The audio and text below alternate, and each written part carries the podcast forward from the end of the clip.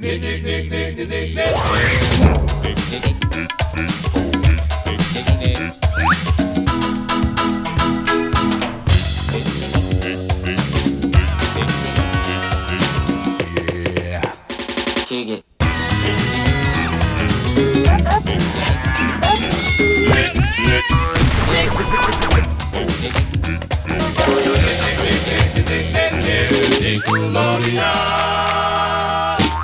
Hello, Nickelodeon fans, and welcome to This Week in Nickelodeon History. My name is Captain Eric, and we are going to be covering every Nickelodeon show that either started or ended between the time of September 12th and September 18th. Before we get into today's episode, I just wanted to take a moment to talk about the loss of comedian Norm MacDonald. Uh, Norm did appear on a Nickelodeon show, a little show you might know called The Fairly Odd Parents, in which he played Norm the Genie, another villain of Timmy Turner, Cosmo, and Wanda. I, I always liked how the Fairly Odd Parents took pretty much every other magical creature that we knew of other than fairies and kind of made them bums in their universe. They all aspired to be fairies. The Pixies wanted to be fairies, and here was Norm the Genie, who aspired to be a fairy. Uh, perfectly voiced by Norm MacDonald. Norm the Genie appeared in two episodes, uh, voiced by Norm, and then appeared a third time in the special Fairly Idol, voiced by a different actor. Um, most of the public know of Norm MacDonald because of his time on Saturday Night Live in the 90s.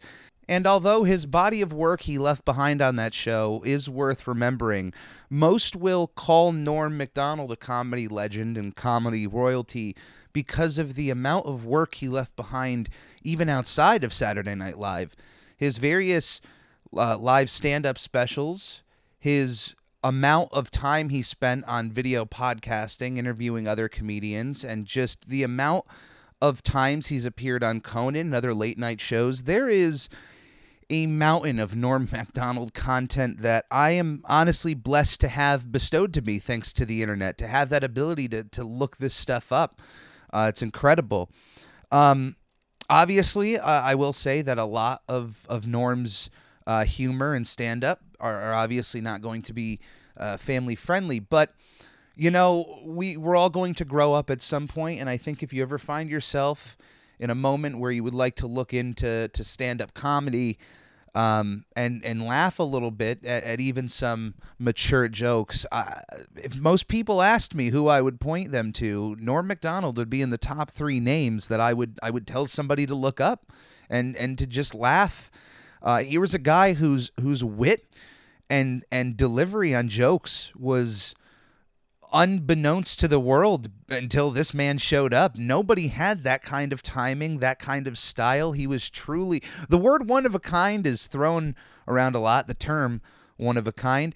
And, you know, usually in most cases it applies. But here it almost feels like an understatement when it comes to Norm. Just in every aspect, he was one of a kind just such a unique voice and and I wish he he did more voice work with Nickelodeon.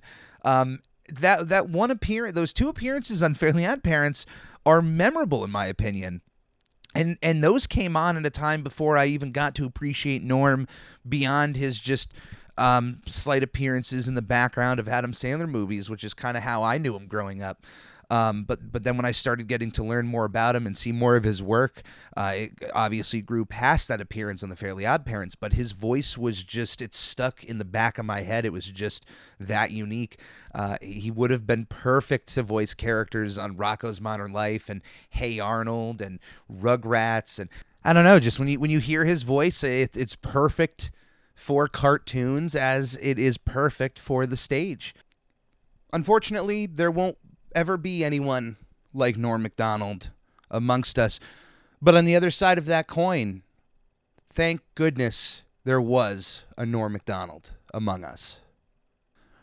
This week in Nickelodeon history, in fact, we are starting with the premiere of NFL Slime Time. Uh, last year, the NFL hosted their wild card game uh, simulcast, not only, I believe, on the CBS, but also on Nickelodeon, where they had some pretty much pre made Nickelodeon effects to go on. They had a separate commentary team so that the Nickelodeon audience could watch football through a different lens. It's the same exact game going on, but different things happening on the screen. And it was such a success that we are now having a weekly show called NFL Slime Time throughout the NFL season. It is hosted by Nate Burleson, Dylan Gilmer, who I, is uh, of uh, from Tyler Perry's Young Dylan, and Dylan Schefter, who is the daughter of ESPN NFL reporter Adam Schefter. Uh, that is super cool that the NFL reporter's daughter gets to actually report in the NFL for Nickelodeon. That is incredible. And and this could lead to something that is just a yearly part of Nickelodeon programming. Every Wednesday night through the NFL season, they have NFL Slime Time. I am all for it. I think it's a wonderful idea. I think it's a nice vehicle for kids to be able to watch sports in a family friendly environment and and get into the sport of football. They could, you know, eventually become really big fans of, of some of their favorite teams. I think it's a fantastic idea and I and I hope it's a success for, for Nickelodeon. Five years ago on September 12th, 2016, we had the finale of Nickelodeon's Nicktoon Breadwinners, created by Stephen Borst and Gary Doodles DiRaffaele. The show ran for two seasons of 40 episodes. Six years ago, on September 12th, 2015, we had the premiere of Game Shakers, another show created by Dan Schneider. It saw the return of Kel Mitchell to Nickelodeon screens and ran for three seasons of 61 episodes. Seven years ago, on September 13th, 2014, we had the premiere of Nickelodeon's Nicky, Ricky, Dicky, and Dawn one of the most frustratingly named titles in television history. Uh, but the show was created by Matt Fleckenstein, and, the, and it ran for four seasons of 82 episodes. Very popular show here. Uh, Nicky, Ricky, Dicky, and Dawn. Uh, that's that's just crazy.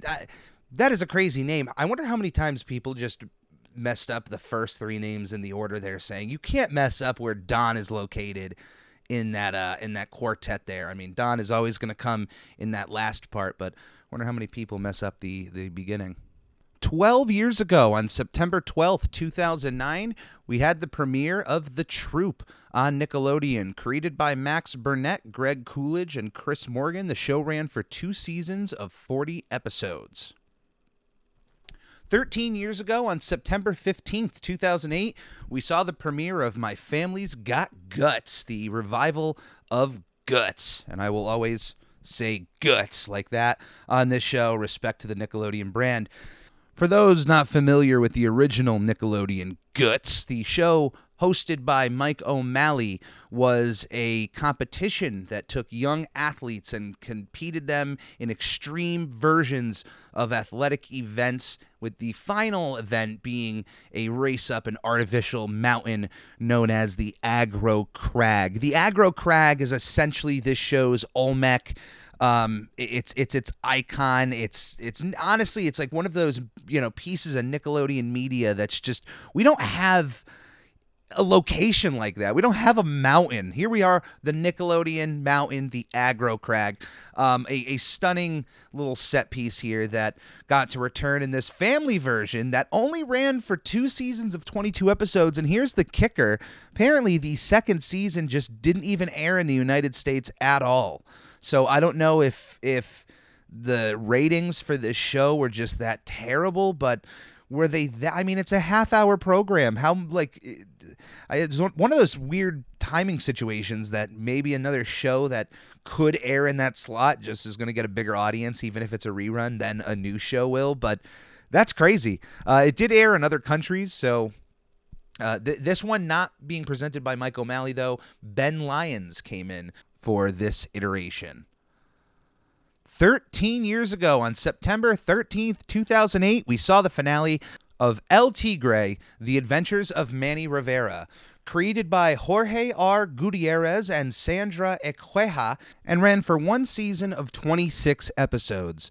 The show follows the adventures of Manny Rivera, a young boy who also has a superhero alter ego known as El Tigre. He is the son of the famous superhero White Pantera and the grandson of the supervillain Puma Loco, and they present the show as uh, as a as Manny being kind of pulled in different directions by his family. He, of course, wants to be a great hero like his father, uh, but he also wants to impress his grandfather, who is a really cool supervillain. And they, they play that dynamic up uh, not only in the intro of the show, uh, but throughout the show that you kind of don't know where Manny may head as he grows up. Is he going to be a perfectly, you know, white knighted superhero of the world or is he is he going to be a little bit more dangerous like his grandfather and play up a little bit of the villainy? He likes to have fun here and there.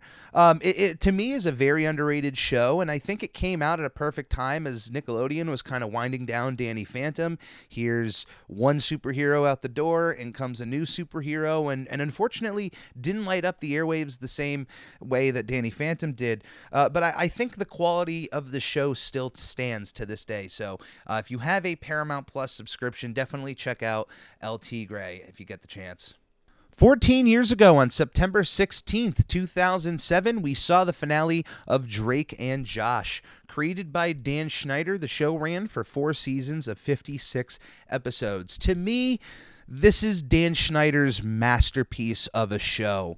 Um, I, I, there are shows after this that I do think are better, but and hear me out, he can't get to those shows without Drake and Josh. It kind of sets the importance up of Drake and Josh uh, because he doesn't get to iCarly without working with Miranda Cosgrove here on Drake and Josh.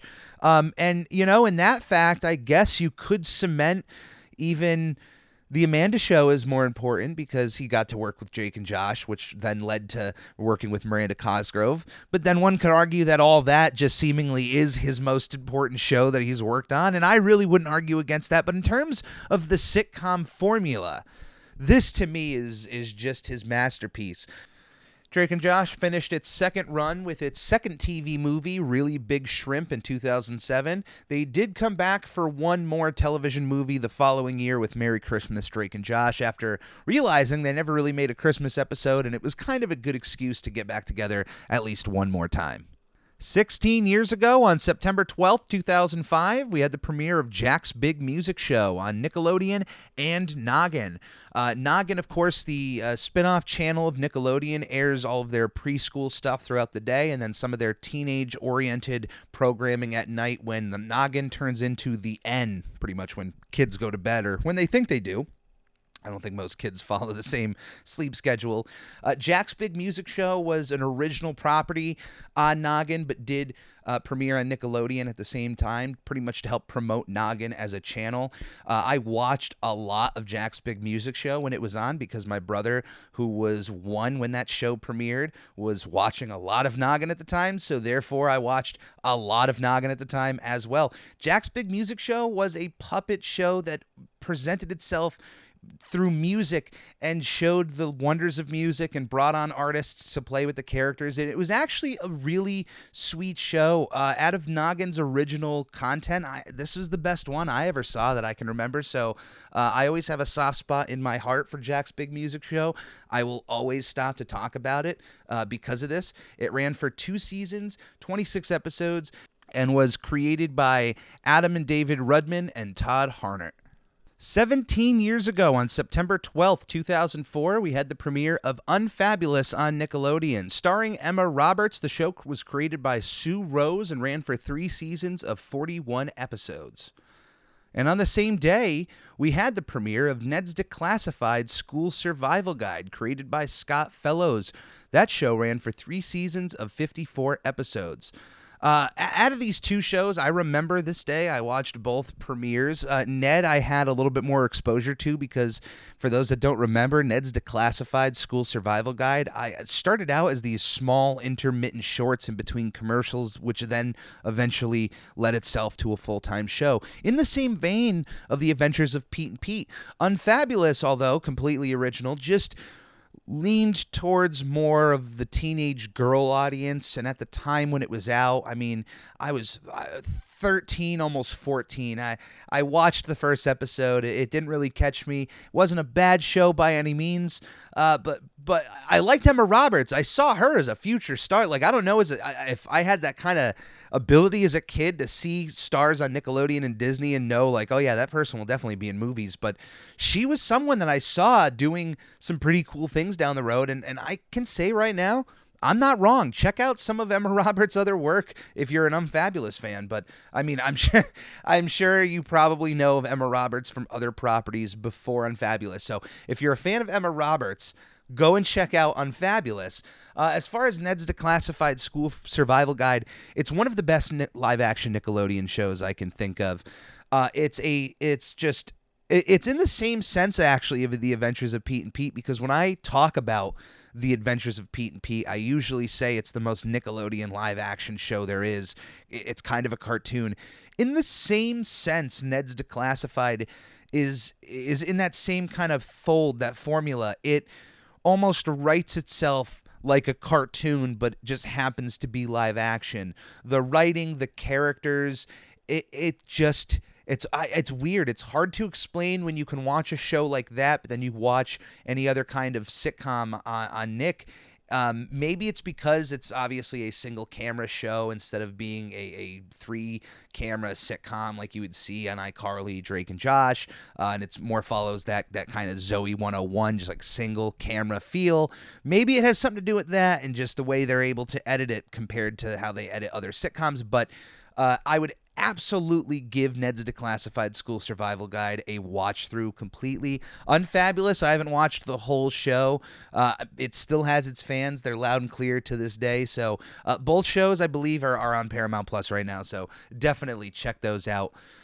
18 years ago, on September 13th, 2003, we saw the premiere of Romeo, created by for Caswell Hyman, Thomas W. Lynch, and Percy Miller, or better known as Master P. The show ran for three seasons and 53 episodes, and actually stars Master P's son, Romeo, or known as Little Romeo of the time, was a, uh, a charted on the Billboard 200s, and following in his father's footsteps, eventually this this vehicle was was made to give Romeo a chance to kind of appeal to a younger audience. I think it was a very smart move at the time. I wasn't a fan of the show myself, uh, but as an adult looking back, I mean, it's incredibly smart to take uh, a young kid who's trying to make it in the music industry and give him a show like this.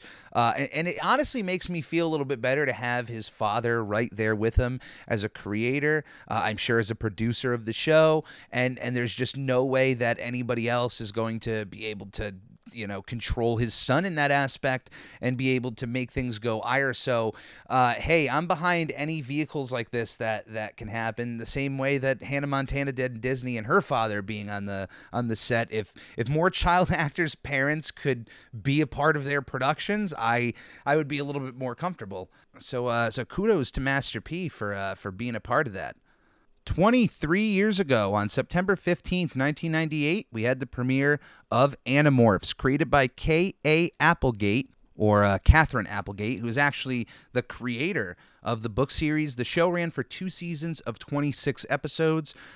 Uh, I definitely remember reading more of Animorphs than I remember watching the show. Uh, if you've seen those covers of kids transforming into animals, and uh, if you look it up, I believe it was a p- computer program at the time that you would you would put in one image of the animal, you'd put in the end image, and you'd put in the other image of the kid, and it would create like the five steps to morph that kid and that would be all the covers i mean they were incredible covers to make you want to read into the books uh, i don't remember really much of what I read at that time, but uh, I, I, can tell you, I just I read more at, of Animorphs than I did watch the show, which is crazy because I, I was not a reader. It was just something I, I guess I did in school when there was designated reading times. I would just I would go to Animorphs. 28 years ago, on September 18th, 1993, we had the premiere of Rocko's Modern Life. Created by Joe Murray, the show ran for four seasons and 52 episodes. Uh, if you are a longtime listener of mine, you should you could probably know where this show kind of ends up in my ranking. Um, to me, it's it's the funniest Nicktoon that has ever existed. Um, it, it, stands the test of time. It's a show that you can go back and watch even from the first episode all the way to the end, and it's still as funny and poignant as it was in the 90s as it is almost 30 years later. Uh, and and so in fact that it was one of those shows that were picked when Brian Robbins wanted to go back into the catalog of Nickelodeon to see what shows they can kind of bring back for these one off revivals. Rocko's Modern Life was one of those shows picked to go back, and eventually we saw the release of Rocko's Modern Life Static Cling on August 9th, 2019 on Netflix. Um, not not my favorite idea in the world. Uh, although before the advent of Paramount Plus being a really big thing for Viacom, uh, Nickelodeon and Netflix had signed on to a multi-year partnership that was going to include series like Glitch Techs and other movies down the road. So hey, uh, here we go. Here's another movie we can add to that list. Uh, I wish that Rocko had a, a big kind of promotional um, push the way that Hey Arnold the Jungle movie did, but I guess they weren't as happy with the ratings for Hey Arnold the Jungle Movie, which is kind of why both Invader Zim and Rocko were kind of gifted to Netflix. Uh, and then eventually the Loud House movie. Uh, I don't know the status of these films. Are they just Netflix owned now? Like Nickelodeon will just never have access to these movies? Um, if they ever want to make like new sets for these shows, I don't know how that works but it, it kind of it's a weird feeling to have these series kind of splintered uh, especially with these different streaming services uh, to have rocko's modern life in its entirety on paramount plus and then have its revival movie as a netflix exclusive. I don't know. Hey just me. One of the the hallmarks of rocko's modern life these days was its use of adult innuendo its its clever disguising of adult jokes within a kid show uh, for that i i think it's just one of the the best pieces of Nickelodeon media. I mean, that is impressive. The level of jokes that there are jokes now, almost 30 years later, that um, went completely over my head for years that will still get me. I'm not saying that it like there was a joke of an episode I I I don't remember it right now this moment, but there was an episode I was playing on in the background last week when I was getting some editing done, and there was a joke that I caught that I didn't catch at any other point, and I may have just not watched that specific episode in years, but I went back and I rewatched it, and it was so funny, and I was like, "Wow, I can't believe it!" Like, thir- almost thirty years later, this show is still gonna find new ways to make me laugh. The writing is so good, um, and and think about this. We were talking about a little bit earlier of uh, with Drake and Josh how you can kind of credit the obviously credit that show to eventually getting to iCarly and and that massive success for Nickelodeon. In the same vein, you might not get to SpongeBob SquarePants without Rocko's Modern Life. Uh, a lot of what SpongeBob was comes from this crew working on Rocko's Modern Life. Stephen Hillenburg had a great presence on Rocko's Modern Life. And then, of course, we have voice actors Tom Kenny and Mr. Lawrence, who were integral here on Rocko, who would eventually become some of the lead characters uh, and the name, uh, the voice of the name character, SpongeBob SquarePants with Tom Kenny. Um, it, it's incredible that that crew almost just moved on from Rocko into this new life form of SpongeBob, which of course would still include some very kind of wink at the audience adult jokes. I mean, that's why those first 3 seasons are so beloved because honestly, going through them now, they they share a lot of that Rocko energy. And and if you don't know what I'm talking about, I, I implore you, uh, out of out of the three Nicktoons I would ever tell somebody to go back and watch in their entirety, it's Hey Arnold, it's Rocko's Modern Life, are those top two. Uh, for that third one, I, I probably Danny Phantom, uh, just because of its of its story. That there's a you know beginning, uh, basically kind of a middle in my opinion, and then an end. I, obviously, there's three seasons, but I I don't include that just in terms of how the story flows and its big moments. There's a beginning, a middle, and an end. Uh, so that that is that for Rocko's Modern Life. Uh, it's just my my hats off to Joe Murray. It's just. Uh, I love this show to death, to tears. Uh, I appreciate it um, that it exists. I appreciate the jokes that still make me laugh all these years later. Uh, kudos out there to Carlos Alazraqui for his his Rocko. Um, just one of the the best.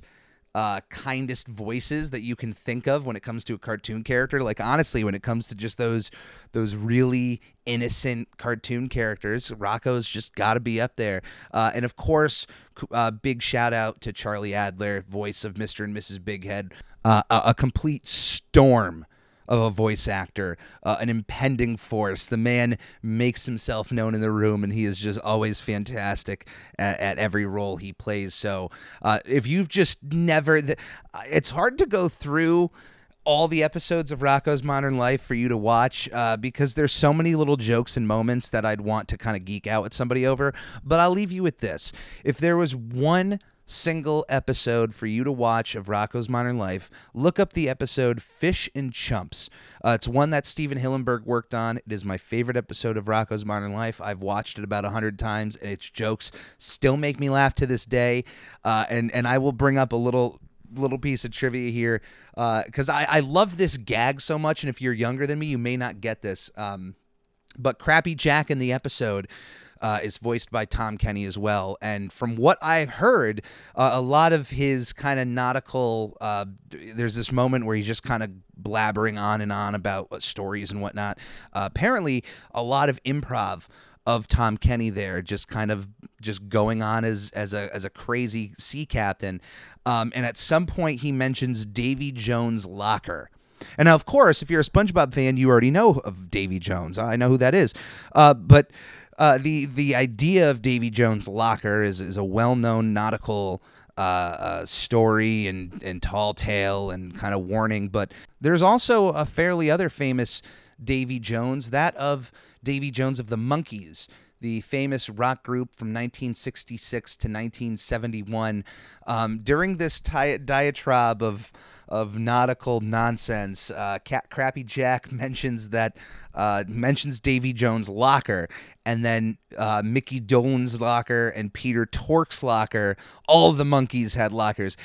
Apparently, complete improv on Tom Kenny's part, and it's just I don't know. It's one of the funniest bits. Knowing that it's improv, I'm just gonna play the audio right after here because I love it so much. Um, please enjoy it by all means. But yeah, apparently this whole next sequence all improv by Tom Kenny, and just knowing that it makes me laugh every time. And the idea that in the moment, Davy Jones' locker, he would just bring up the, he would just start naming the rest of the Monkees. Uh, I have no idea. It's one of those nuanced piece of comedy bits that just make me laugh. Uh, enjoy it. Uh, but we do have one more show before we head out today. We were taking on so much water that the bilge rats were packing their ditty bags and jumping over the side. I had me right hand on the helm and me left hand on the mainstay. Me left foot on the capstan, me other foot working the bilge pump, and me eyeballs were stirring the galley stew. That's when I heard a thunderous clap, so loud it would have driven any land lubber to his knees in agony. I turned leeward, in time to witness the foresail yardarm give way and come crashing down square on me midshipman's hindquarters. He let out a scream that be heard in Davy Jones' locker. Mickey Dolenz locker, too, and Peter Tork's locker. All the Monkees had lockers. I said, why, you. And finally, 29 years ago on September 12th, 1992, we saw the finale of Salute Your Shorts. Created by Steve Slavkin, Salute Your Shorts ran for two seasons of 26 episodes. We actually got uh, got done talking about Salute Your Shorts not too long ago, back in July. Um, it was a fairly popular show. It's one of their early sitcoms. Uh, it was going to run for a third season. Uh, Nickelodeon at the time wanted to move the production, apparently, of Salute Your Shorts, which was uh, was comfortable in its Los Angeles uh, setting, and they wanted to move it to Nickelodeon Studios in Orlando. Um, but uh, the cast and the crew just were pretty much unwilling to relocate. And uh, honestly, Nickelodeon were looking forward. They had these studios over here in Orlando hey, if you don't want to move over here, this is where we're going to be doing stuff from now on. And I think that was kind of their attitude at the time. Um, they they also, I mean, according to this, Nickelodeon was under pressure at the time to uh, to reduce its budget from Viacom so that MTV could fund production of Beavis and Butthead. Now, if that's true, um, and and by all means, with with the way budgets work. Uh, Viacom could have seen, you know, how much money it would have taken to make Beavis and Butthead for MTV. Oh, that's just not in the budget. Let's go over to Nickelodeon. Hey, can you trim some of the fat? We're looking to make Beavis and Butthead. Uh, that's an incredible story, and and no offense to salute your shorts there, but if I had to pick between the two on what had to move forward, I'm, I'm glad it was Beavis and Butthead. Uh, but that's that's that's incredible to hear. I've actually never heard that fact. Salute Your Shorts uh, had a, had a decent cast that really felt real Uh, they they felt like they were re- decent friends with one another. They probably hung out with one another off set, but it they played off of each other so well on screen, and, and it was one of those shows that you kind of wanted to hop into. I, I kind of wanted to go to Camp Anawanna as a kid. Uh, I don't know about you, but it, it just seemed like a pretty cool summer camp to be a part of. Uh, now, its most famous episode, Zeke the Plumber, uh, I would not have you watch that outside of the Halloween season. Definitely watch that episode around Halloween. Uh, closer to Halloween, though, I'm going to make sure to get you guys a whole like top 10 uh, Halloween Nickelodeon episodes that you can watch through Paramount Plus uh, or other streaming services wherever you can find them. But that would be in like the top five episodes. That is a classic Halloween Nickelodeon episode, uh, the Zeke the Plumber one. Uh, but that is this week in Nickelodeon history. Uh, once again, my name is Captain Eric. I really appreciate you if you are somebody who continually listens to the content I'm putting out. If you are one of those people, uh, please consider subscribing to my channel. Click on the bell icon to get notifications anytime I update. And if you can let others know of the kind of content I am putting out here, it would be greatly appreciated. So, thank you for listening this week. We'll see you next week. Stay safe out there. On the Lord Hut, here a hut, Nick. On the Lord Hut, here a hut, Nick, Nick. On the Ricky Tickle while living number one Nickelodeon.